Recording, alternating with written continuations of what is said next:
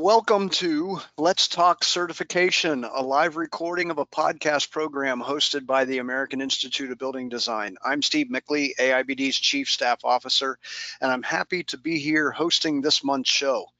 Every month, a guest CPBD shares their approach to prepare for uh, the Certified Professional Building Designer exam, CPBD exam, normally that would be someone who's taken the recent version of the exam but today we and we've been doing this a lot lately, I've got to admit. We're going to stray from that path a little bit. This month, we have a very special treat. We have NCBDC's president, John Fott, who is also an AIBD fellow with us. It's a special treat today because there's an event that just recently happened in the last, I don't know, seven to 14 days and that was that the American Institute of Building Design sent in their preliminary application to ANSI, the American National Standards Institute, the preliminary application for accreditation. It's a very complicated, very long, drawn out process that includes uh, site inspections and a lot of questions, a lot of data, a lot of paperwork. But we received almost immediately our notification from them saying that yes, AIBD and the NCBDC program qualifies for uh, accreditation. So now John has signed a couple agreements, some non-disclosure agreements with ANSI, and we're waiting for our invoice to pay our application fee, and then we're on our way. John, I think I've unmuted you. You should be able to go ahead now and, and address our audience. Well, welcome everyone. I'm happy to be here. And yes, we were extremely excited to be able to put that application in, that pre-application in, and get a, an immediate response. There's been an awful lot of work not only by the council, but a lot of CPBDs and subject matter experts over the last few years getting us to this point. many meetings, many reviews, getting the exam online, all sorts of things that we've had to do to get our ducks in a row so that we could uh, apply for this. I'm very proud of the work that the that the council and the individuals have done together, and this has definitely been a group effort. But we are moving towards getting accreditation for this exam? Yeah, uh, overall, somewhere between 60 and 70 people, and uh, we're going to still be looking for volunteers. As a matter of fact, one of the things that are is in the new budget that uh, just got approved, what last Monday, I think it was, John. I believe so. Is the funding for a full-time item writing team and so what that will entail is uh, I forget exactly how many people we budgeted for, but we want to write 25 new items each year, and uh, items meaning the questions on the exam. And we'll be looking for volunteers to to do that in the short term here quickly because we want to have uh, 70 to 75 questions that we can then put a different team together for an item review team that would then uh, review what's been written and narrow it down to the 25 that we're going to offer next year as pre-test items. And we'll explain what those are in our conversation. First, John, let's learn about you. Uh, there's a lot of people out there that, first of all, may not have even realized that there was a president of NCBDC. Let's go back to the beginning. When did you get certified and how, and what was that process for you? Because it's quite different than it is now. Correct. As people have people I've known have been in this organization, there have been a lot of different ways that people have come to the certification process. Ours was through another state organization that we had that became the Florida Society, and our examination was deemed equal uh, equal to, and we were grandfathered in at that point. But the the examination process has you know been streamlined a lot. But mine, I had to go through a three-day examination I matter, uh, matter of fact, I took my examination four times, but back in the day, they didn't tell you back very much about it. You just went in and took it cold. So it wasn't like where we we have it now, where we it's a little bit more set up where when you look at the candidate handbook, it gives you an idea of what's being covered, what books to look at to get you prepped. So it was a real it was a real eye opener for me because at that point i had i'd probably been in business like five or six years and i needed something that kind of set me apart from the regular drafting firms in my area and i saw this opportunity to get some sort of credentialing that would do that, and uh, that way I could promote myself as something a little bit more than just a drafting service. Did you mention what year that was that you you took it the first time? Let's see. I took my first exam in 1982. Oh wow. Yeah, Yeah, I nin- didn't take mine mine until 96 and even still there wasn't a lot of uh, information to prep for or prep with. I remember loading up one of those little U-Haul trailers and practically bringing my whole office with me because I didn't know what I was going to need.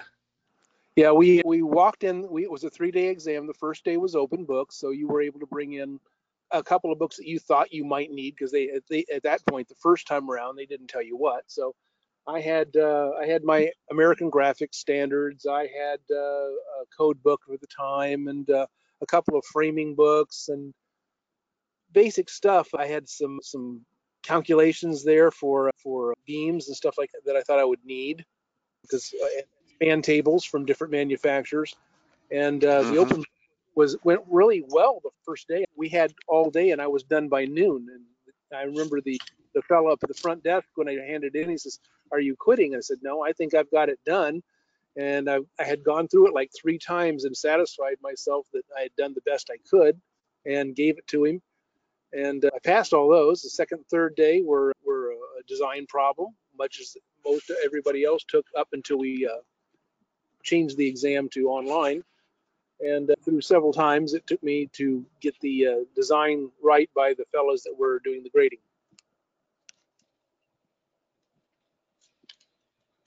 Now, back then though, it's not like you had to take it all 3 days over again. Correct. If you pass the if you pass the written exam or the the open book part portions, that was done. That was off. That was off the thing. And now you had to just handle the uh, the drawing. But the drawing was you know, at that time was two days. The first day you pretty much did a you were putting together a presentation set.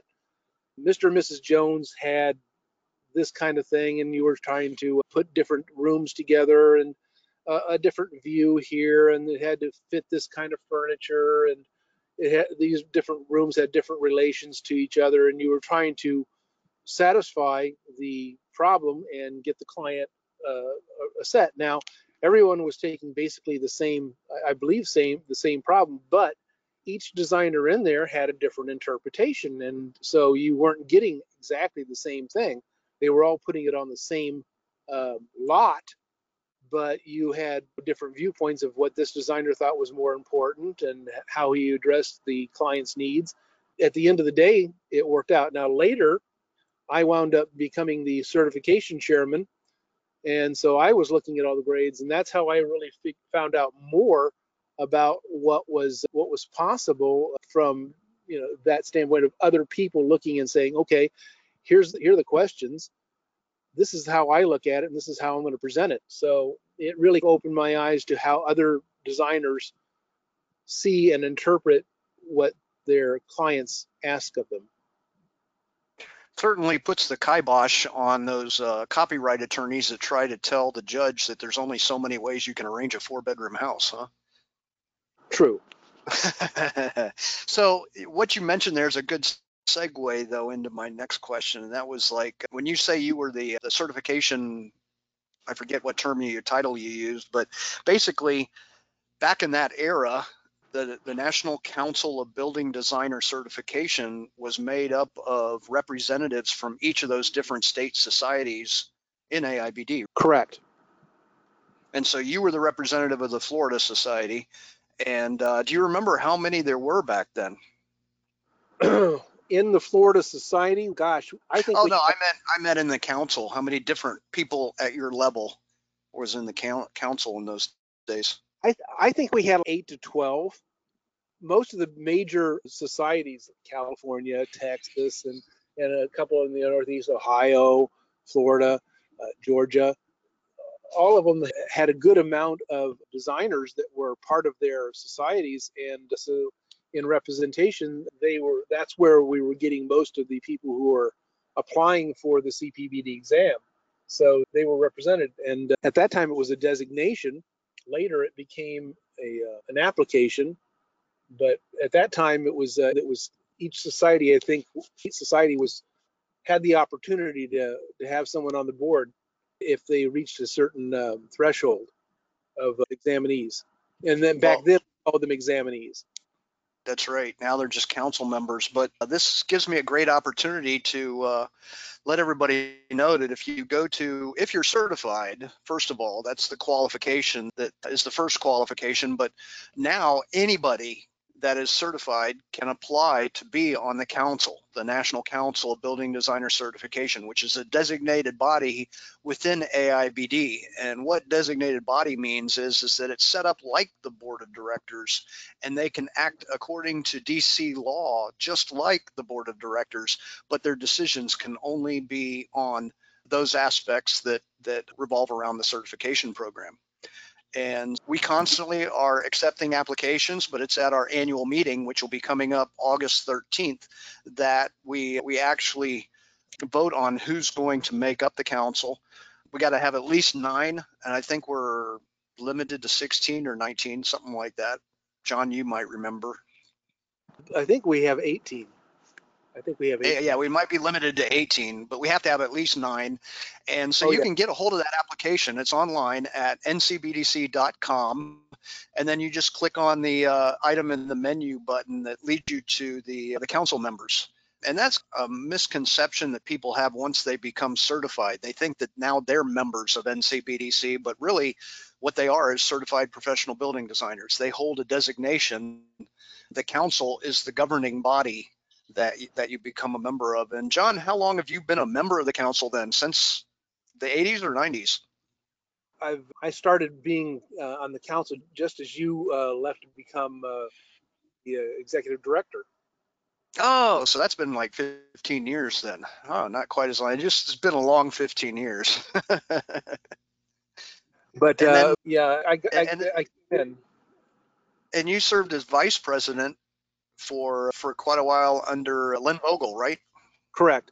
I was secretary uh, for four years under uh, Don Gore.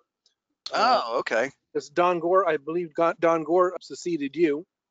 And uh, Right. th- then, of course, Lynn succeeded Don. And then I was uh, uh, fortunate enough to be uh, tapped to uh, succeed uh, Lynn.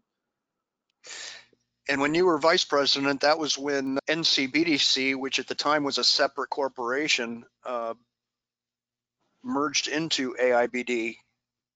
So tell us a little bit about that process. That was apparently originally the my the NCBDC had been a part of AIBD as I understand it.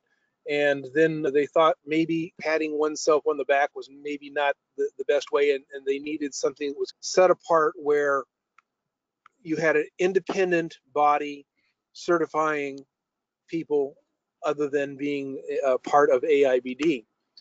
So I believe it was separated somewhere, and, and of course that's back when uh, Mr. Hefner was in charge of the situation. And NCBDC was separated and became a separate, like you said, a separate entity, uh, legal entity. After a while, I guess the numbers didn't it didn't uh, pan out for some reason, and they decided that no, maybe we should bring it back in and be able to have it as part of part of the NC uh, AIBD again. And there was a lot of there was a lot of discussion. Sometimes it was rather heated, but there was a lot of discussion on what the pros and cons of that. but the remerger was really something that needed to be, it did not need to be separated.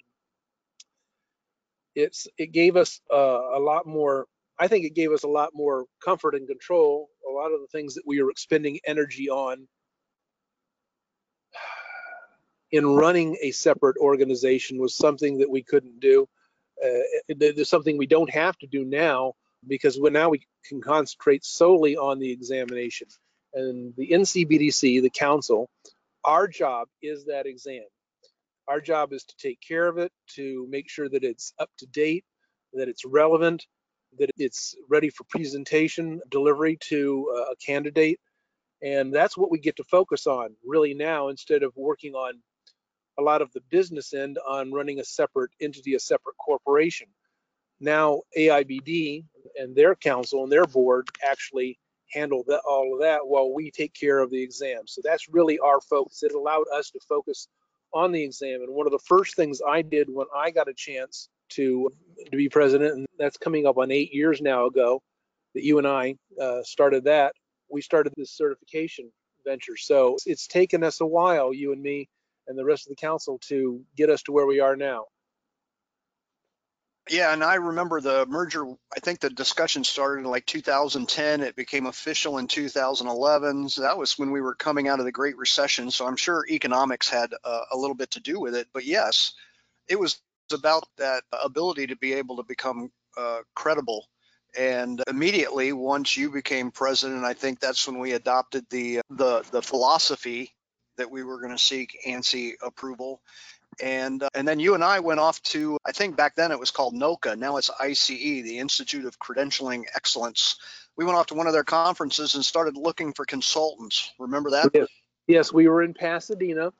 And so Stephen and I have flown out here flown out there we're at this convention everybody we're rubbing elbows with is a PhD or higher and uh, or some of them have multiple PhDs and so we're looking at the presentations and we're looking at that, and they're talking about much larger groups than us.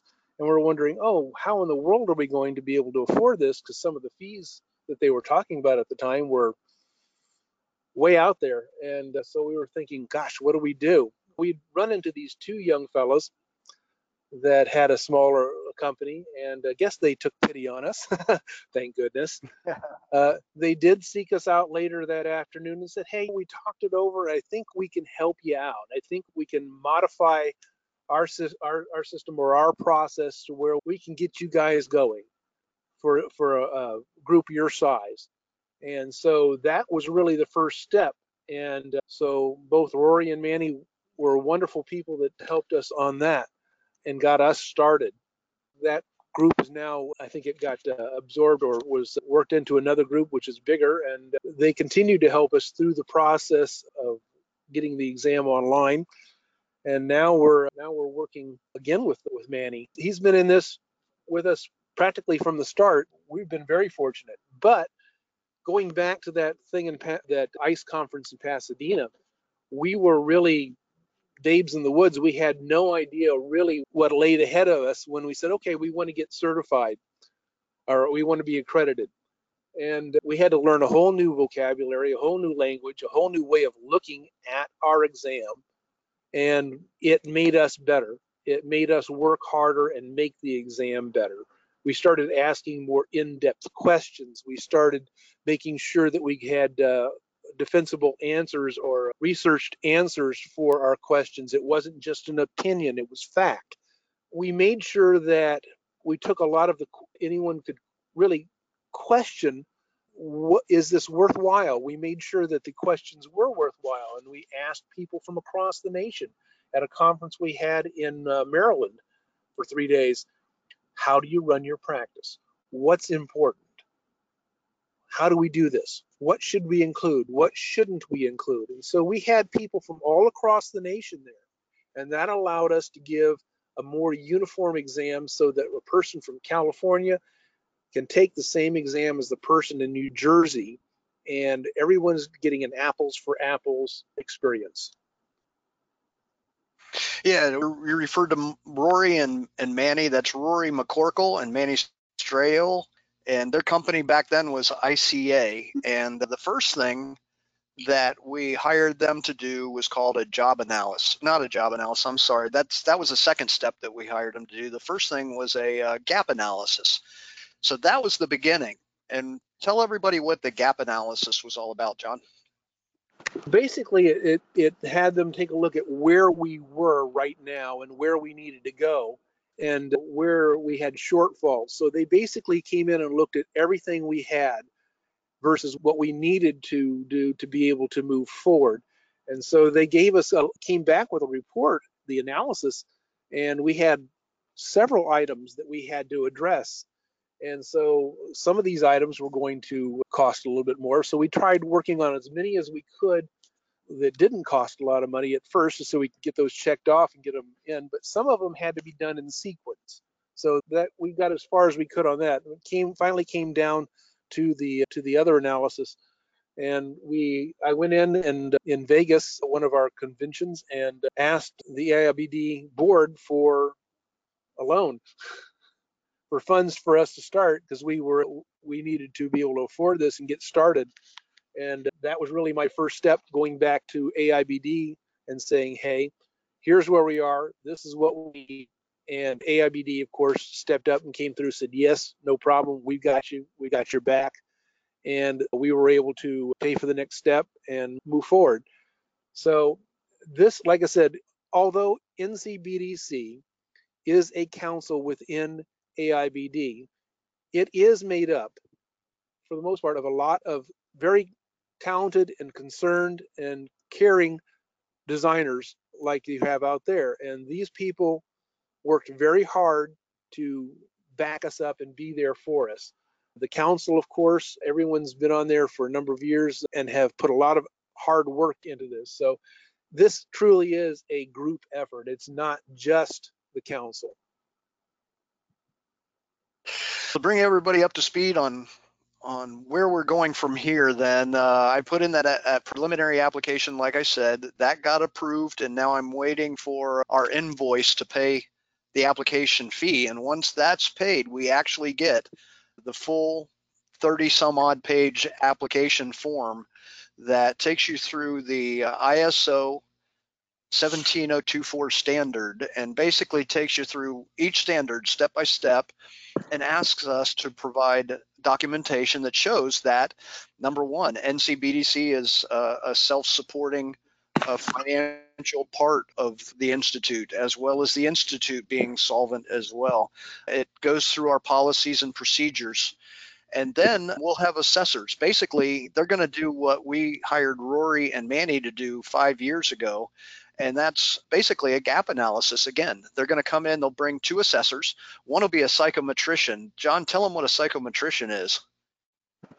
Okay, this was another one of the one of the things that we had to find out a, a little bit about when we first got there. A psychometrician is a person who handles a lot of number juggling, and these people numbers are their thing, and they look at all sorts of data and come up with procedures based on on, on a lot of different ratios and, and uh, uh, opinions, and uh, they're all PhDs, and they they are an analysis experts is the biggest thing I can say. And some of the things they do just boggle my mind, where they can come up uh, with how we choose this or how we choose that. They made sure that we we had questions uh, questions, which we call now items instead of questions, and how the question, uh, how the items were formed, how they were phrased, what kind of answers you put down, and how to phrase those answers so that when you looked at your choices, one didn't stand out from another, so that the individual who was taking the exam and was trying to answer the question or the item would have to look and would have to know what the answer was rather than just look at it and figure out, okay, I'm going to pick A, B, or C. I'm going to pick A. So it, it wasn't a guessing game. It was uh, it was really a, a, a it's a fine uh, fan. It's a uh, fascinating process when you work with a psychometrician. These people, like said, are PhDs and uh, they're very meticulous and they're very very precise and they look at all sorts of data and they do the number crunching to tell us where we need to improve on, where we need to move. How is this question uh, going to probably uh, sit or be? How what kind of responses we're we going to get to this or that? So they really use their use their training and their education to help us formulate the exam based on what we know, using what they know, so that the exam comes across as clean, precise, intelligent, relevant, and accurate. Yeah, I would describe them as a combination anthropologist and statistician. But both of those, would you say it's fair to call them scientists in the realm of certification Absolutely. anyway? Oh yeah, and and they they also work a lot on uh, knowing people, how they what kind of choices they make, uh, uh, different different groups and different different people from different areas, how they move and how they how they think, what what what's likely here or there. So it was really a fascinating process, and some of it was a little beyond me at, at the beginning. It, it took a while for myself to catch up. Steve's pretty sharp, so I think he was ahead of me, but it, took a little while for us to gear up and try and catch up with with these individuals that we'd hired because they were so way and above us, but they did do it. They did do a good job. That's why we hire consultants. But the interesting thing I found about the psychometricians is the same interesting thing I find with our attorneys. And that is no matter what question you ask them, their answer is always, it depends. yeah, that's true. so anyway, ANSI will send out, and actually it's what we're seeking accreditation for is not technically called an ANSI accreditation anymore. It's ANAB, A-N-A-B. The ANSI National Accrediting Board is uh, what the new acronym is. So technically we're seeking ANAB accreditation, but it's a, just like NCBDC is a designated body within AIBD, ANAB is a part of ANSI. So they'll send two assessors out. They'll go through and they'll make uh, their assessment as well as uh, I, I skipped the part that once we get our invoice, we have a year to get our application in, and then the assessors come out, and once they make their assessment, we then have I think it's either 90 days to six months to to rectify whatever the the situations are that they find in the the assessment, i.e., the gap analysis that'll be done. But basically, they're looking at how we perform now, or, or basically the first time they come out, they're looking at what our policies are and how we perform to those policies. But then every two years, once we get accredited, those assessors have to come back out again and continue the assessment to make sure that we are actually following those procedures that we told them we have. And uh, so this is something that we've started, John, that is never going to end. No, it's something that we've made an obligation now, and in order to keep this, it's going to be perpetual. It has to be. So we're always going to be updating the exam. We're always going to be updating the the council. We're always going to be making it as best we can. The people who follow after me eh, on the council are charged with that duty, and that is their sole reason for being on that council is to take care of that exam and make sure that it's the best it can possibly be in August, I will be handing off the presidency uh, for a second time to uh, a new a new president, and I'm really excited about that. I know that the question, uh, nobody's written any questions in yet, but I know that one that's going through their mind is that if I'm certified or if I plan on becoming certified, why is this ANSI accreditation important to me? I think it, it, it, lends a lot of credence because most of the time when you're looking through the, if, if you're in this business and you use the International Building Code, which you have to pretty much, you can see that ANSI is sprinkled all throughout the, the, uh, the uh, code. Uh, there's an ANSI standard for this. There's an ANSI standard for that. There's and all these different, not only the standards, but sometimes they'll talk talk to you about this association standard or that association standard all of those things have been accredited. All of those things have been given the uh, ANSI seal of approval, and they've been included in the code. I think having our certification examination accredited as well lends the same credence. Now, uh, a lot of people are hoping that once we do acquire accreditation, that it's possible that we may be able to be written into the, the building code as design professionals. No, what about getting accepted at, at individual state levels?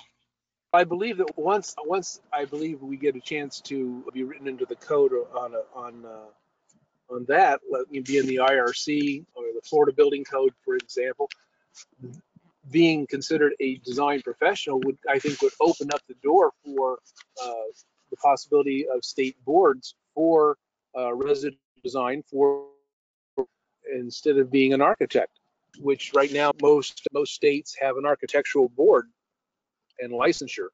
So this, I believe, is a to that possibility. It depends on what what AIBD pursues in the future and what we look to in the future.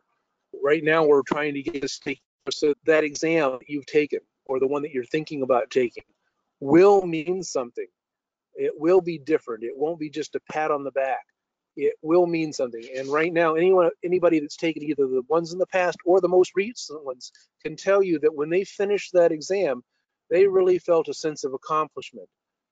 It tests what you know. It may even point up some things that you probably didn't think about that maybe you ought to include in your practice or might be including in your practice. I've heard people say that different how did the practice they thought they included and how complete they thought they were and uh, the questions that we had on the kind of piqued their interest so they, they felt it improved their improved Oh, John, we lost you. You faded out there on us. Whereabouts did you fade oh. me? oh, oh, got you loud and clear again. Oh. Let me ask you this question. Regardless of accreditation, you've been certified for a long time. How has it changed you and the way you run your business? I believe when tell a client that I am uh, nationally certified, a difference. And now I one or two? So I've had a long time in the business, and I can point to the certificate on the wall, and uh, and the association. Uh, I have AIBD and NCBDC all over my work. I think it lends. I think it right lends training we have to do continuing education. All these things are important. They want they want someone who they feel comfortable with. Once they that's uh, considered professional. We always we always in AIBD and NCBDC try and push for professionalism. We have continuing education classes that are I'm sure that you'll about the ones that we hear, not only for the exam, but there's a lot of different ones out there that are, are geared towards uh, improving what you want to do in your practice. So if I believe you can find all that on the our website at aibd.org, where you can find out some of the continuing education classes that are available and not only the seminars and the webinars, but some of them that are online that are geared or and or approved by AIBD. That's right, aibd.org slash education, I believe it is. We had a comment come in from Christopher who says ANSI is like a UL number listing. It lends itself to, oh, you're good. We're working on uh, making it to where everybody can say, yes, we're good. The CPBD would not only be certified professional building designer, but you can tell your clients it stands for can't pick a better building designer. So the next step though is to get that application in. So that's the thing to listen for is the announcement in the Monday Minute that says that the the official application is in, and then after that we'll have to report to you once we've got our assessors. What's the word I'm looking for? Assigned to us is the word assigned to, uh, our assessors right now with the way lockdowns are going and whether or not they're sending real assessors out or if it's all being done by real assessors virtually i meant in-person uh, assessors is yet to be seen. It could be that by the time we get the application complete and into them by the end of the year i don't know how long it takes for them to actually assign the assessors but by then we may be out of the woods i hope on this virus stuff. But Good work, guys. I've seen a, a lot of uh, questions and comments coming in, so I'll go back to the question board here. Does it allow you to qualify in the IBC as a registered design professional in the first section of most sections? So that I guess the question is, doesn't it allow you to qualify in the IBC as a registered design professional? Any thoughts on that, I, I, think the definition of design professional right now in the IRC, the way it exists, is that you have to be licensed by your state. Any any comments on that, John? Right now, that seems to be that seems to be the the determining factor. So what we're hoping is if we if we're able to get the definition fleshed out a little bit more to include certified professional building designers. That way, that kind of, like I said, opens up the possibility for state boards to emerge to to license us. And Rebecca has typed in, since there was a bad connection, and I'm glad to hear it. I mean, I'm not glad to hear it. I'm sorry it happened, but I thought for a second maybe it was just uh, my connection that was bad, but uh, apparently she experienced it too. She asked, can I describe the significance again, specifically with regards to what John was talking about with town approvals? I think it was hard to hear, and I didn't hear what you said either, John, but I do know that there are certain, not towns, but communities that recognize the certification. A city has a, a responsibility to uphold the state laws, so they can't really make an ordinance that would uh, be contradictory to a state law. But we have had some cities like Austin, Texas, that has been a little bit creatively on the side of that state law, meaning that in Texas, you don't have to be a, a, licensed architect or engineer to design houses and certain small commercial buildings. But in Austin, uh, they require that you do what's called a massing analysis. And uh, for that massing analysis, you have to be either an architect, an engineer, or a CPBD to produce uh, that report. And also, I think Austin has created a an expedited permitting process. I know Kansas City did it one time. I don't know if it still exists, but Martin County in Florida at one time had an expedited permitting process that if you were a CPBD, an architect, or an engineer, you went through the process faster than if the plans were done by a homeowner or somebody who's not certified. So that could be what you were talking about, John, as far as the town approvals. And and there's like the Woodlands, Texas, PGA National in Florida.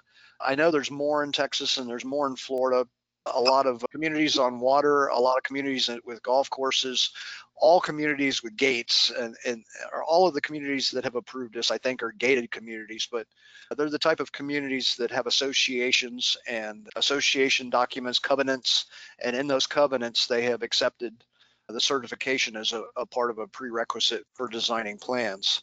But also, we've got next month one of those two people that John talked about helping us get going on this process, Rory McCorkle. Rory has since sold his company, ICA. Manny went on and started a new company, which is now our consultants.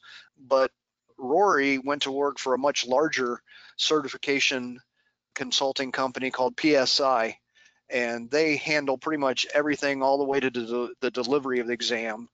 But Rory served on a task force on eh, that was funded by the ICE, the Institute for Credentialing Excellence, and that task force did a study on why people become certified, why people hire people who have become certified, and next month's Let's Talk certification, Rory McCorkle will be our guest, and he's going to go through that uh, report that was done talking about their findings um, how people use the certification to better themselves and the reasons why they've done it, as well as, like I said, the benefits you can tell your clients as to why they should hire you as being a, a certified person over somebody who isn't.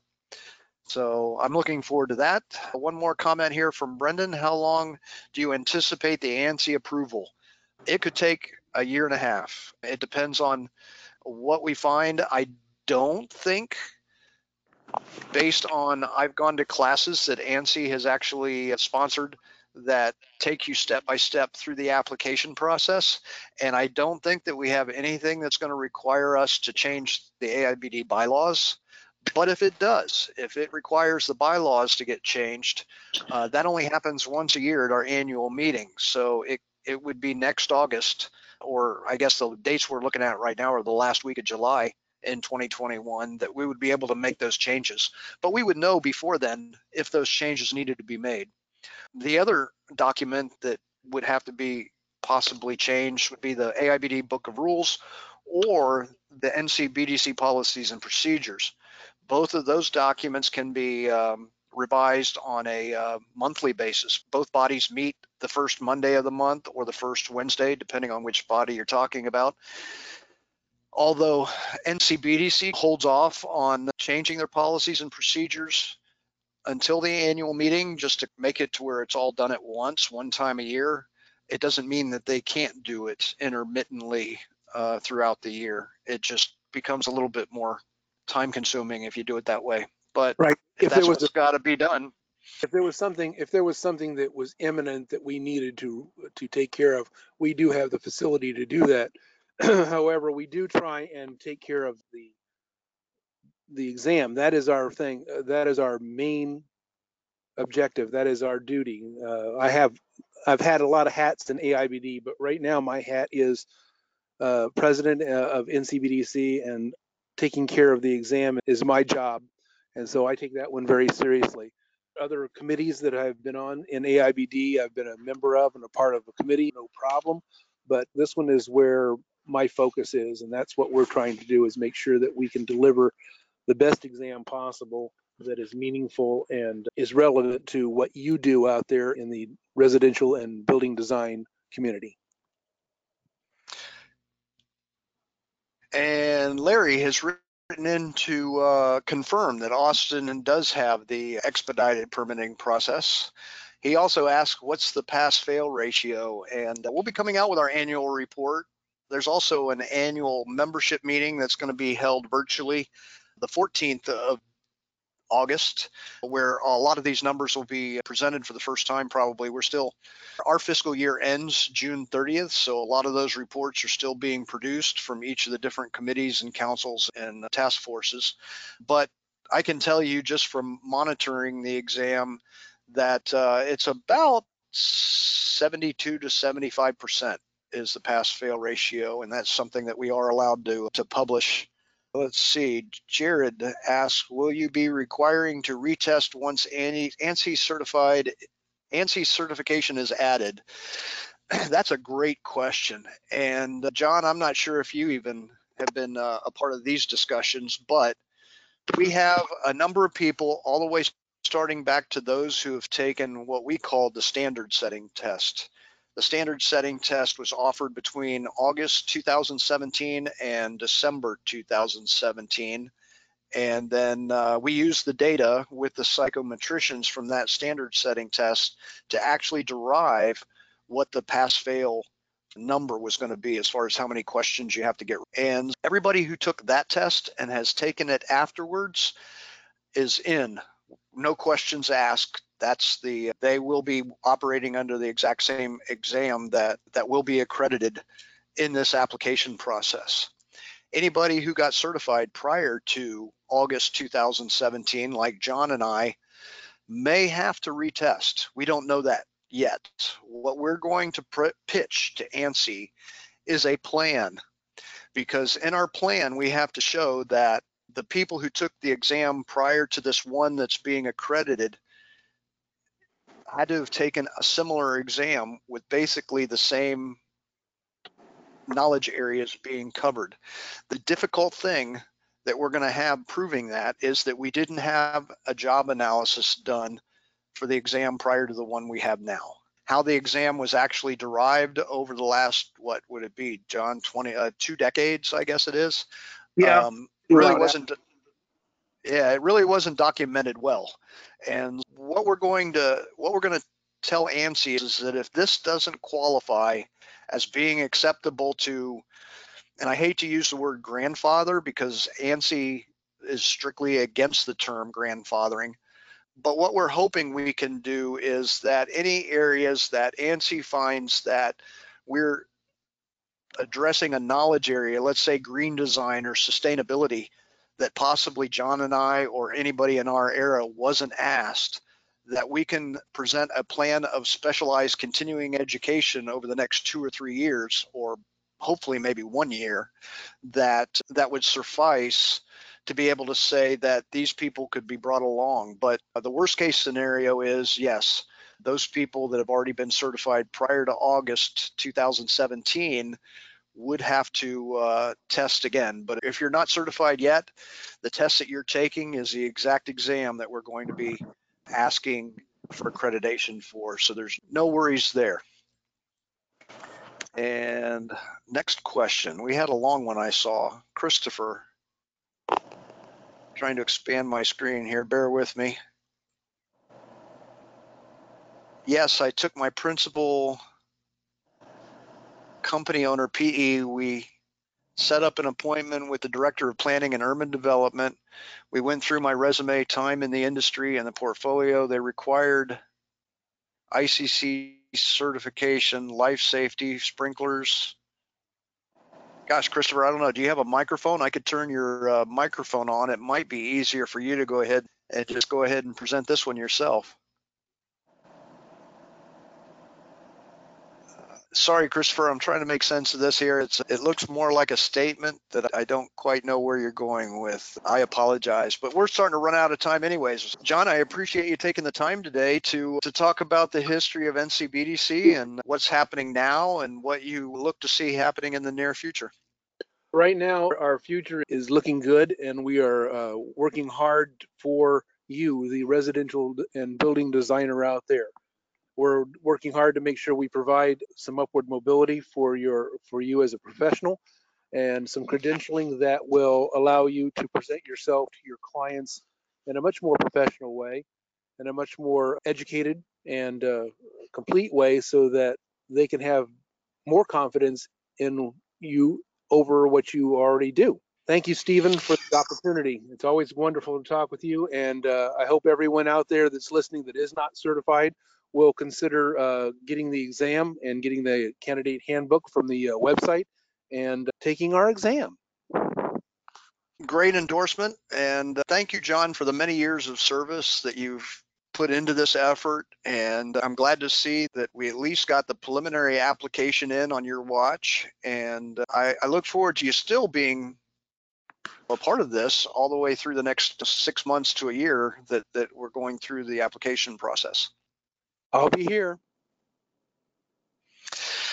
Okay, everyone, remember that we can uh, go back to old podcasts as well as see this or, or, listen to this one again in the near future at aibd.org slash podcasts. If you haven't already, the Global Choice Award is still open for another 16, 17 days. Go to aibd.org. Oh, I'm sorry. Wait a minute. That's residential design awards.com and uh, scroll on down and look for the, the Global Choices logo. You'll be able to click on that and go to the voting. We have five entries, two of them in Texas, one in Utah. I forget where the other two are, one in Florida, I think. Some really cool houses. Check them out. You'll be able to look at some interior and exterior photos, read a description. You'll know who the, possibly know, we tell you who the designers are and uh, at the worst case, a great opportunity for some inspiration. George closes out here with basically it comes down to if we cannot use the term architect in some form, residential architect for interest, it's not going to help. That's a great topic for a conversation on a different Let's Talk certification.